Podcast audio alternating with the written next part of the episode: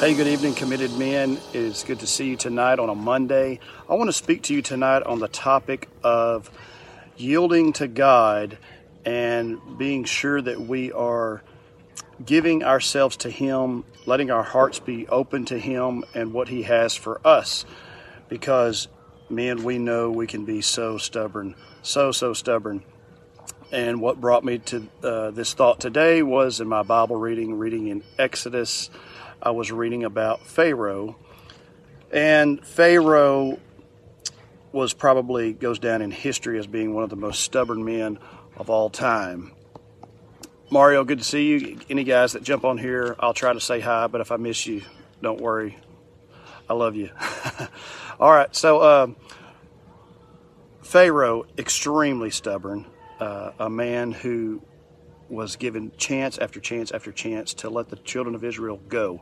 And Moses went to him and basically said, Look, this is what's going to happen. And I begin to read about those plagues today, and some of them, I, I just read my Bible through uh, and finished it here just a couple months ago. And even though I had just read it uh, a year ago, this, this bit of scripture, I'm already had forgotten about some of the plagues and how many of them there were. I, that's what strikes me when I read that is there were so many plagues, and, he was just like, time after time, he said no. He just refused to give in to Moses' God. And so that was not his God. And so, man, I want to encourage you tonight as you think about that story. And if you want to go back to Exodus and read it, it is a good read. I started reading about the plagues and I really couldn't stop reading about it because it was just so interesting how it was just right in his face. Just if you don't let us go, if you don't let us go out three days into the desert and sacrifice to our God, then this is going to happen. And then it would happen. And then he would uh, prophesy and say, "Here, this is another plague that's coming," and it would happen. And you would think that the man would get the hint and say, "Okay, I give, I give. I'm going to give in to God. I give my, I'll, I'll, I'll let you go." And so, it finally comes down to in the end where Moses comes to him and says, "God is going to kill your firstborn son. He's going to kill your firstborn." And Pharaoh hears this, and still his heart is hard.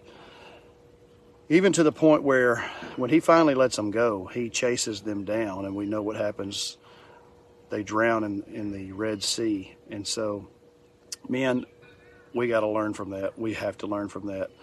Do not continually be hard in your heart. Do not continually, time after time, when you're given chances. I know there's times when we can be hard, we're men but when you're given a chance to open up and, and, and be something that maybe you just are not used to being, try it. I promise you, it's, it's not a bad thing. It's not a bad thing to show some love, smile every once in a while, don't have a grimace on your face, and uh, just show to people exactly what God wants us to show the fruits of the Spirit. If we can exhibit the fruits of the Spirit, if we can show so many of the things that people have shown us over t- over time, many of you have been given patience and kindness and love and shown mercy and you've been shown grace. It's time to give that back. Men, I challenge you tonight. Give back what has been given to you and don't be stubborn and don't be hard-headed. We love you very much. Look forward to hearing from the rest of the guys this week. Guys, have a great evening and we'll see you later.